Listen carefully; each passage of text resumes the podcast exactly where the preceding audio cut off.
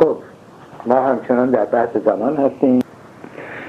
و آخرین گفتگویی که داشتیم راجع به این بود که اهورمزدا خودش به روایت زربانی گرفتار زمانه در زمان به دنیا میاد و در نتیجه از گوهر زمانه یا از ذات زمانه و نمی‌تونه بیرون از زمان باشه. تا چه رسه به آدمیزاد که آفریده اهورمزداست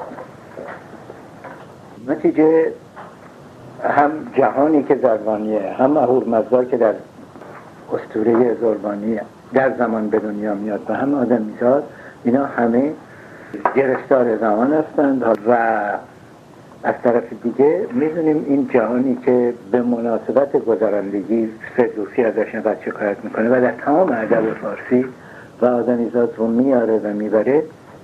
جهان خودش قبلا چند بار صحبت کردیم سلاحیه.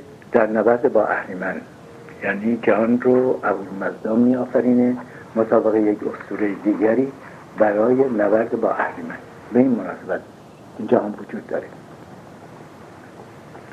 به این ترتیب هم جهان و هم خیشکاری ما که در جهان هستیم ایزدی الهی آسمانی و پدیده های طبیعت هم که پدیده های جهان هستن مثل زمین، آب، آتش گیاه اونهایی رو میگم که با امشاسمنداش آشنا هستیم. مهمترین یعنی آتش گیاه جانوران سودمند از همه مهمتر گوشه و تمام ماجرایی که می‌دونیم. و آدمیزاد با اندیشه نیک اینا همه مقدس هستند و همه پدیده های جهانن. در زن این جهانی که اینقدر ازش شکایت هست. و پدیده های یه چنین جهانی هم همونطور که در شاهنامه هم می‌بینیم و پیش از اون هم بوده در نبرد با اهریمن همدست آدمیزاد هستند. به این ترتیب همه اینا در یک کوشش کیهانی ایزدی هستند. شاهنامه مثلا می‌بینیم که وقتی تورانیان نوزر پادشاه ایران رو می‌کشند گیاهی که از خون این کشته میرو برویه نگون دارد از شرم خورشید سر. همدرد آدمی است. و دادخواهانی که دادخواهان ایرانی که از مرگ پادشاه غمگین هستند از زبان فردوسی اینطور میگن که همانا همانا بدین سوگ ما بر سپر زدیده فرو داردی خون مهر. یعنی سپر همدرد آدمی است. فریدون که خسرو می‌دونیم باز در شاهنامه از آبی عبور می‌کنن که این آب گذرناپذیره و اگر اونا این فقره شاهنشاه پادشاهی یا ایزدی رو نمی داشتن نمی‌تونستند از آب گذر بکنن.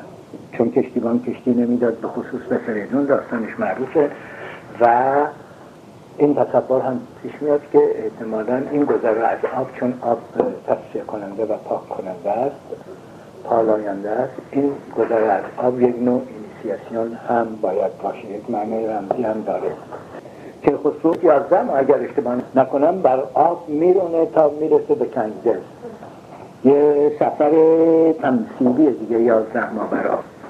و هر دو به سلامت از آب گذر می‌کنن صحبت بر سر که به هر حال این پدیده های همین جهانی که یه چنین خصوصیاتی داره در هم دست آدمی الهی حالا به چراش احتمالا برمیخوریم. یا تصوری که میشه کرد که چرا اینطوریه. و سیاوش هم می‌دونیم که بدون اینکه هیچ آسیبی ببینه از آتش عبور که این همه معروف تره. و زمین هم خون سیاوش رو نمی نوشه خونش وقتی به زمین می‌رسه و برگهای درختی که از خاک از چنین خاکی رویده میشه همه نقش چهره سیاوش رو بر خود داره یعنی در سوگ سیاوش همه شریک و در فردوسی هم می‌بینیم خاکی که خون سیاوش بخرد به ابر آمد یکی سبز نرد نرد هم به معنی درخت. نگاریده بر برگها چه اوی همی بوی مشک آمد از مهر او. حالا یا از مهر درخت یا از مهر یا به مناسبت به سبب مهر سیاوش مرغ بوی مشک میاد از درخت. به دیمه بسان بهاران بودی پرستشگه سوگواران بودیم این درخت هم پرستشگاه بود. ارزم به خدمتتون که باز می‌دونیم که کیقوباد در وقتی که رستم به سراغش میره در کوه البرزه و در جای توصیفی که شاهنامه می‌کنه که بیشتر به بهشت شبیه تا به طبیعتی که میشه و از کنگدزم که خبر دارید که سیاوش می‌سازه که شهری است میگه فردوسی چون بهشت و توصیفی که می‌کنه بر سر یک کوهی همه توصیف ها غیر واقعیه یعنی تمثیلیه باید گفت. شهری چند فرسخ در چند فرسخ منتها بر سر کوه قله کوه. دسترسی بهش امکان پذیر نیست. همیشه بهار خزان نداره. آب و گیاه و پرنده ها و توصیفاتی که می‌کنه همه استثنائیه و غیر واقعیه. باز یک طبیعتیه که طبیعت ایدئاله و جهانیه که سیاوش می‌سازه در حال یک چنین تصوری در ضمن از جهان و به خصوص از پدیده های طبیعت در فردوسی هست. اتفاقا نشونی میده و گفته میشه که اون طرف ترکستان که باید مثلا در نظر گرفت شرق ترکستانه و اینکه ترکستان در مشرق ایرانه و نزدیک دریای چینه این کندش یعنی در همین جهانه و که خسرو میره اونجا افراسیاب یک کنگ داره که البته افراسیاب تو قصه اصلا میره اونجا و اونجاست که یه مایه اختلاف پیش میاد. برای اینکه گرسیبز قبلا که فکر نمی‌کرد و میانه را به هم می‌زده به سیاوش میگه که افراسیاب ممکنه بیاد تو رو بکشه تو آماده باش. با سپاهیانت بعد به افراسیاب میگه که او سپاهیانش آماده کرده تو رو بکشه وقتی به کنجر میری مواظب باش. و افراسیاب هم که میره می‌بینه که سپاه ایران اونجا مثلا سلاح پوشیده هستن و به نتیجه که سیاوش می‌خواد رو بکشه. در حال در همین جهانه اما به خلاف اینها از جهت دیگه توی همین جهان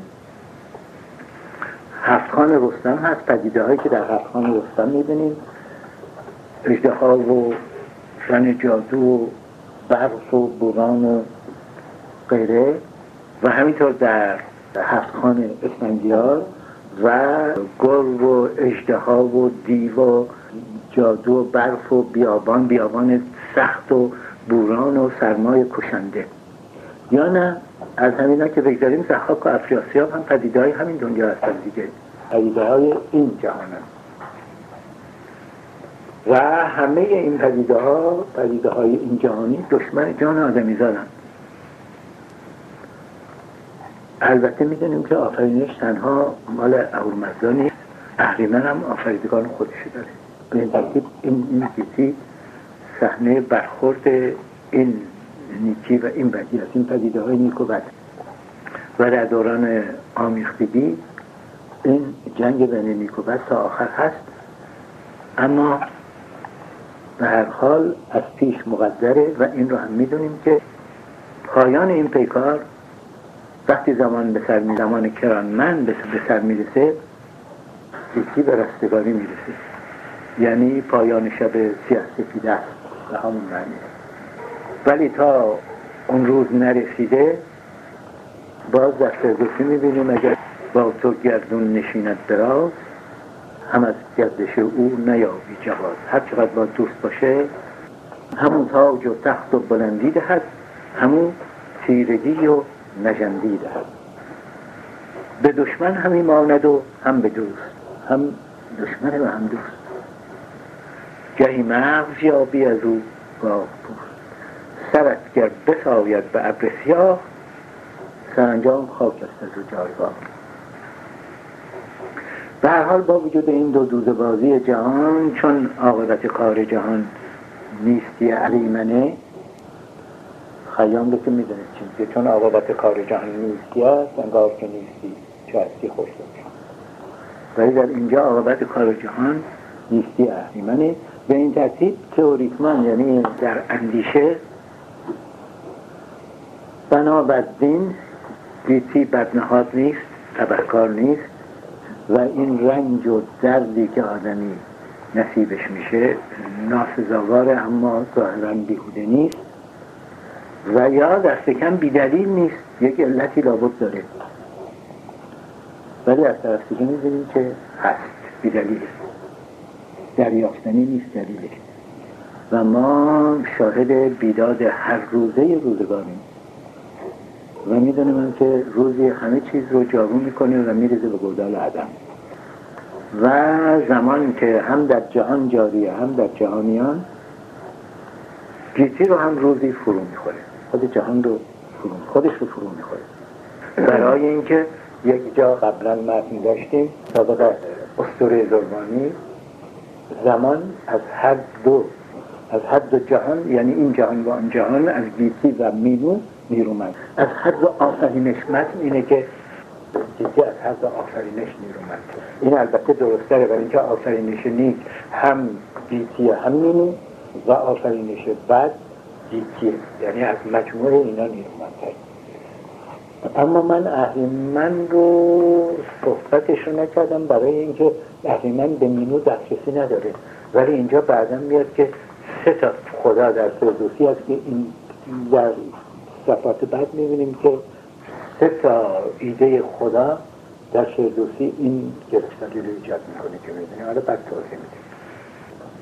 البته مطابق عقیده زربانی مطابق عقیده یه اسطوره زردشتی ابو مزدا میپیونده از زمان بیکران میاد خودش و میپیونده به زمان بیکران. یعنی آرامش و سکون مطلق تمام میشه به آرامش افتاده و جز نور هم هیچ نشانی لازم نمیشه. مگر برای نیکوکاران که در گرزمان که بهشت ایده بهشت زردشتی باشه اونجا جای نور و سرود اساسا تصوری که از زمان هست البته خب کنترادیکتوره ولی زمان بدون گردش قبل از زمان بیکران گردش نداره در نتیجه زمان نیست به یک معنا. ولی خب اسطوره زربان همیشه هست چرا هست؟ نمی‌دونیم اسطوره این رو توضیح نمیده.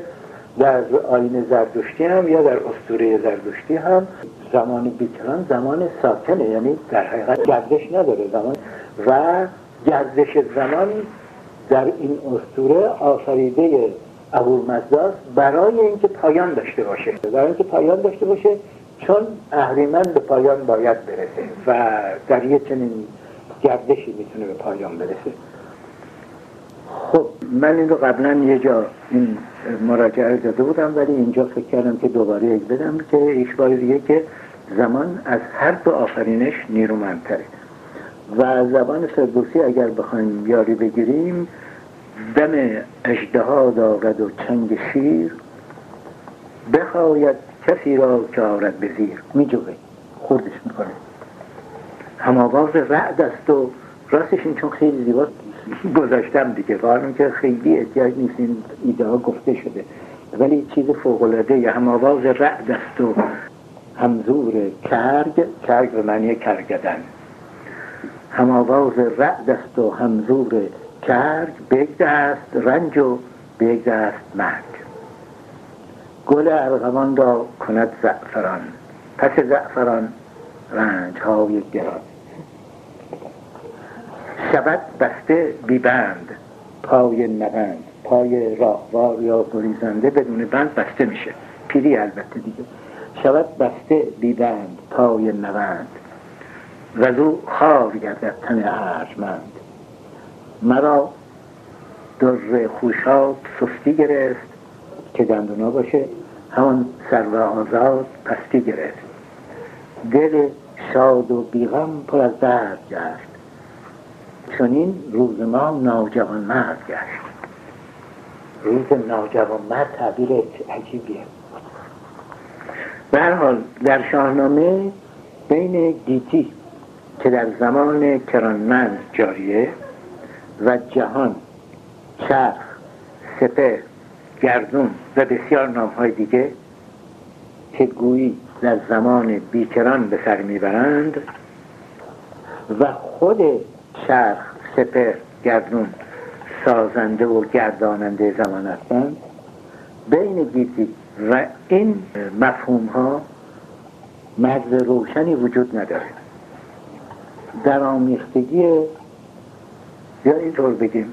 این جبر زربانی که فرمانروای بیچون و چرای زمان از طرفی و آزادی مزدایی یعنی گزینش نخستین آدم ها فربهرها فرود آمدنشون به زمین و خیشکاری انسان که آدمیزاد در انتخابش آزاد هست بین جبر زروانی یعنی فرمانروایی بیتون چرای زمان. و آزادی مزدایی یعنی گزینش نخستین و آزاد فرورها فرود آمدنشون به زمین خیشکاری انسان در زندگی. بین این دو بین اون جبر و این آزادی آمیختگی وجود داره از نظر فکری که این به روزگار فردوسی هم رسیده بود. و در زمیر ناخداگاه شاعر زنده بود. زمیر ناخداگاه هم می‌دونید که به جای انکانسیان به کار بردم که بود این اصطلاح زمیر ناخداگاه نبری زمیر نابخود یا زمیر پنهان می‌گفتن. از جمله برای همینه که پدیده های طبیعت یا رو همراه آدمی هستند و وقتی هم که این پدیده ها همراه آدمی نیستند یا آدمی نیستند در نهایت مغلوب میشن مغلوب آدمی میشن. همونطوری که در حرفخان رستم و اسفندیار هست. همونطوری که پیروز میشن بر پدیده های جادویی که افراسیاب برمیانگیزه در جنگ با ایرانیان به این ترتیب پدیده های طبیعت در شاهنامه یا همراه آدمی هستند یا اگر نیستن مغلوب آدمی میشن. یعنی اون نبرد باز بین اون جبر و آزادی به صورت دیگه پیدا میشه. انسان به این ترتیب از طرفی بر پدیده های جهان پیروز میشه و در زم در همه حال جهان پایداره و او رو به نیستی میرونه.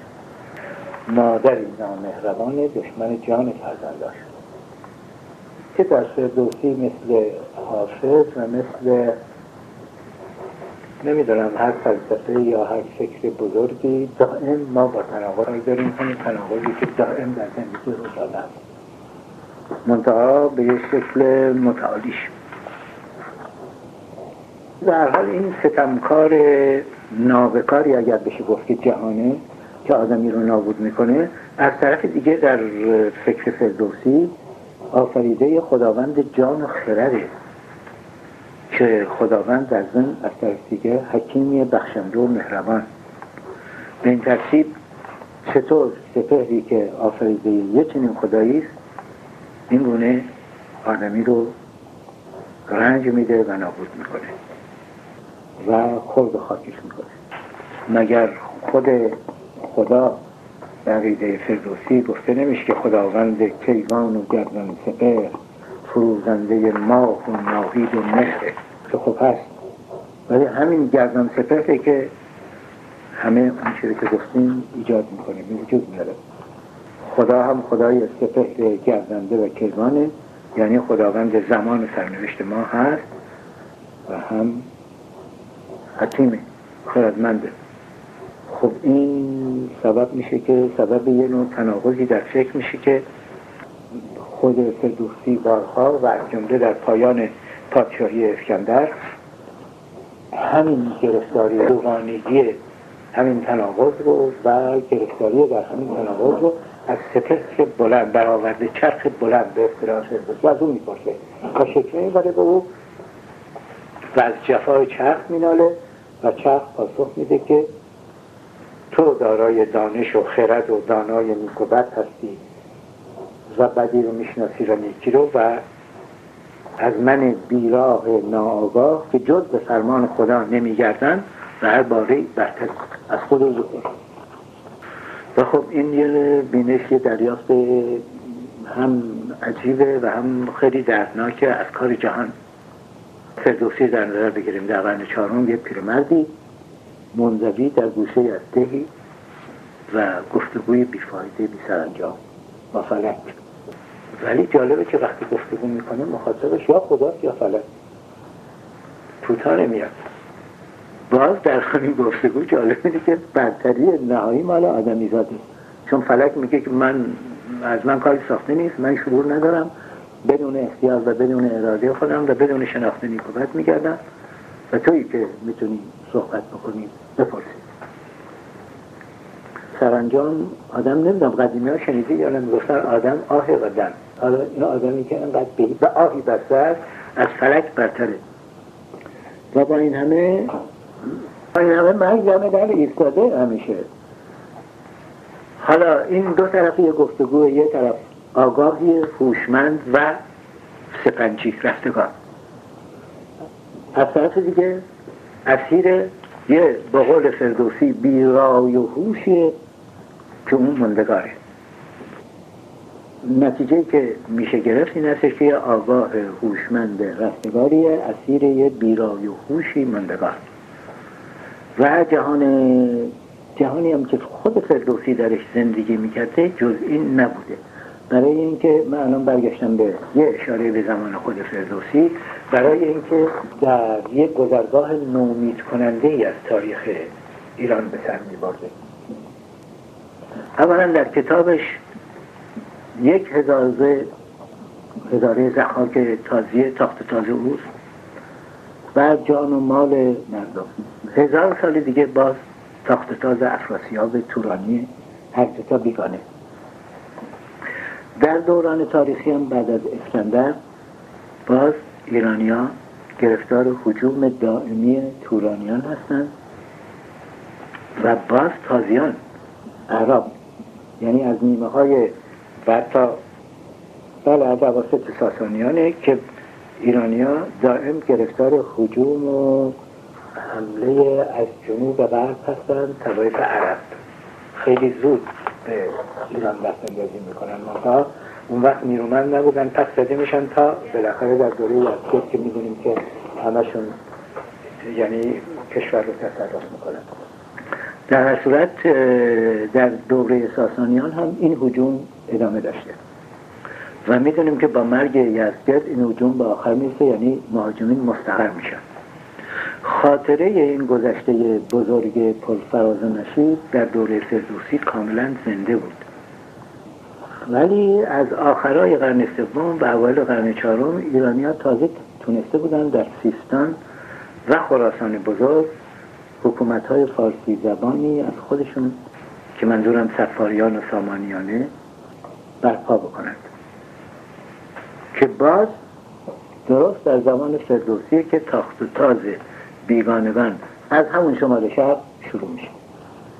ترک ها که تصور می‌کردن که اینها همون تصور میشه یعنی همون تورانی هم. که نه ولی هر حال باز از همون سرزمین آنچه که در طول تاریخی که فردوسی میشناخت اتفاق افتاده بود در طی سالها باز شروع شد. و دولت سامانیان هم فرو ریخت. و غلامان پیشین ترکها به سطحه و پادشاهان هم پادشاهان قبلی هم یعنی سامانیان هم دچار سرنوشت یزدگرد شدن یعنی در یک دوره غمانگیزی دوره تراژیکی به سر می‌برد خب اون وقت شاهنامه می‌بینیم که چنین داد خانیم بر یزدگرد اگر کینه خانیم از این هفت گرد. هست اگره که اگر خود نداند اگر فلک یا سپه اگر خود نداند همین کین و داد مرا فیلسوف هیچ پاسخ نداد وگر گفت دینی همه بسته گفت. بماند همین پاسخ در نخفت نه فلسفه جوابی به این میده نه دین.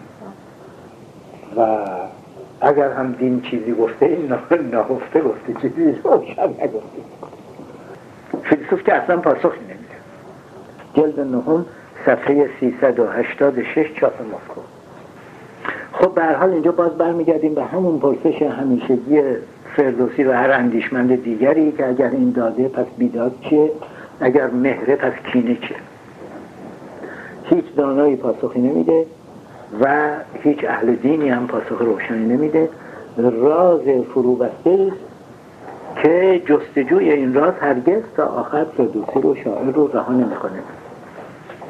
به خصوص که حال روز خود او خیلی شبیه بود به تاریخی که میسوند بعد از عمری بله که یه پولی داشت بعد از عمری به جز باد چیزی در مش نداره و در همین بخش که بیدرنگ بعد از اینکه اون گفتگو رو می‌کنه پشت سرش میاره اگر هیچ گنج است نیک رای بیارای و دل را به فردا مپا. بخور گنج تو.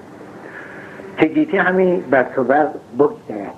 زمانه دم ما همین بشمرد. فرداست که دیگه نیستی. مرا دخل و خرجر برابر بودی زمانه مرا چون برادر بودی. تگرز آمد امسال برسان مرگ مرا مرگ بهتر بودی از تگرگ در هیزم و گندم و گوسفند برآورد چرخ بلند. این کاری که از دست چرخ برمیاد. در هیزم و گندم. میآور که از روز من بس نمان چنین بود تا بود و برکس نماند. این جهان فردوسیه و خب به نظر میاد یعنی مسلمه نه اینکه به نظر میاد که گذشته ای رو که فردوسی میسرود فقط در روحش اینو تجربه نمی‌کرد بلکه در تو تنش زندگی می‌کرد تو جانش بود. و می‌دونست که باز در جای دیگر که بر این بونه گردد همین چرخ پیر تعبیر عجیبی اگه می‌کنم. گهی چون کمان است و گاهی چون تیر. خیلی عجیبه. این ایماش خیلی عجیبه. هم مثل کمان خمیده داره و هم مثل تیر می‌زنه. به هر حال حال آفرینش جهان جهان ستمکار و بدنهاد از سوی خداوندی خردمند و دادگر یه معماییه که دریافتنی نیست و از همون مقدمه. و بعدش با مرگ اولین پادشاه یعنی کیومرث تا آخرین پادشاه یعنی یزگرد کتاب با این معما باز میشه و با این معما بسته میشه. یعنی مقدمه رو حالا برمیگردیم به مقدمه. مقدمه این معما رو طرح می‌کنه در نامه رستم فرخزاد به برادرش. باز به تفصیل و بسیار زیبای نامه خوب معروفتن نامه شاید ادب فارسیه باز همین مسئله مطرحه. و در طول کتاب هم همینطور. که این چیه؟ این, این از کجا این چرا؟ این چرای عجیبی.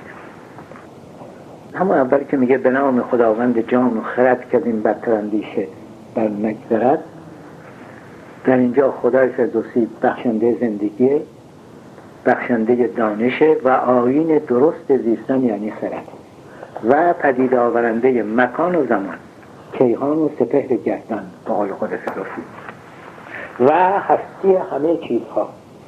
این من خلاصه کردم در چند جمله مقدمه رو. فراتر از چگونگی و چیستی و برتر از دیدار و پندار ما اندیشه و آفریدگار اندیشه مثل نقش به نقاش راه نداره. و دانش ما مگر یک گرد خاکی در همین گیتی بکنه وگرنه از دیدار و شناخت آفریننده به دور دسترسی نداره. خدا در اندیشه یا خیال یا تصور نمی گنجه. فقط میشه دونست که هست و باید از گفتار گمراه بیهوده دوری جست فرو باید او رو پرستید و به راه و روشی که فرمان داده رفت. ما به آن سوی پرده راهی نداریم. البته خودش این کار نمی‌تونه بکنه پهلوانش این کار نمی‌تونن بکنن بعد برمیگردیم چرا نمی‌تونن. و تمام اون بحث تاریخمون این بود که دائم پهلوانا چنگ میدازن به فراتر از حد بشر.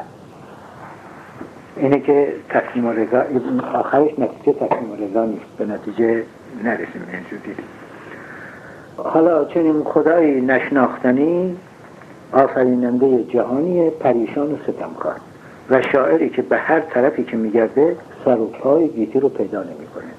اصطلاح خودشه دیگه. اینو بارها خوندم. سر و پای گیتی نیابم همین.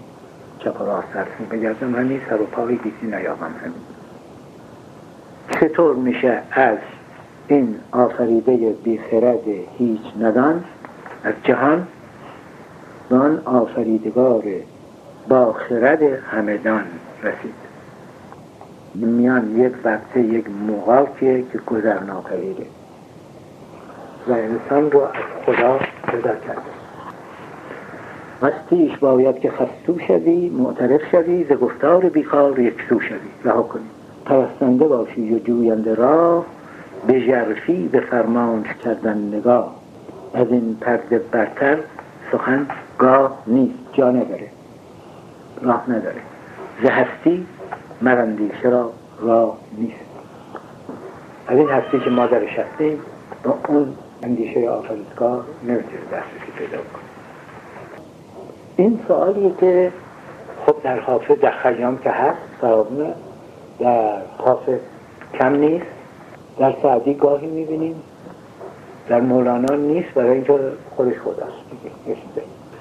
البته فرهنگ ایران یه راهی پیدا کرده برای گذر از این مقاش ولی امروز واردش نمیشیم برای اینکه خیلی دور خواهیم رفت در حال پس چیکار باید کرد؟ باید پذیرفت و خاموش بود. و آیا حق به حافظی که میگه پیر ما گفت خطا بر قلمتون نرفت و بعد خودش میگه آفرین. بر رقم پاک خطا پوشش باد.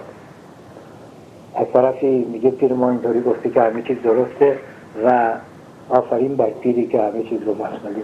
خطا پوشه خب حالا تکلیف چیه؟ مگه حماسه جای تصمیم و رضاست جای تصمیم و رضا که نیست. که از این پرده برتر سخنگاه نیست هستی مرندیشه را راه نیست. باید پرستنده باشی و دوینده راه. به شرفی فرمانش کردن نگاه. رو دارم برمیگردم به طرف بالا. و گفتار بیهوده نکنی. خب یعنی تصمیم و رضا که نیست. جاش در حماسه نیست. مشکلی که پیش میاد اینه که برای اینکه یک جهانی ساخته بشه سازگار با خرد داد دانایی خداوندی که فردوسی ازش صحبت می‌کنه در خیال خلاق شاعر یک تنش و کشمکش پیوسته به وجود میاد. برای اینکه هم این آفریده ناسازگار و هم اون آفریدگار سازگار این دوتا با هم چجوری جور در میاد و این تنش و کشمکش درونی اکثرا منجر میشه به حیرت به یک درد بیدرمان. نشانه هاش مثل بخت بیوفای ایرج بخت جفاکار سهراب سیاوش و یزگرد بیچاره. این بخت به راه خودش میره یا سرنوشت دوتا شکیه به راه خودش میره و خیشکاری هر کدوم از اینها به راهی دیگه. یک تنافری بین این دو وجود داره. آنچه که خود اینها انتخاب می‌کنن چیز دیگری است آنچه که بر اونها نازل میشه بر اونها مقدر میشه چیز دیگری است. و نتیجه ناکامی و مرگ ناگزیر. سراسر شاهنامه فقط چند تنی مثل فریدون و کیخسرو از برکت یگانگی بخت.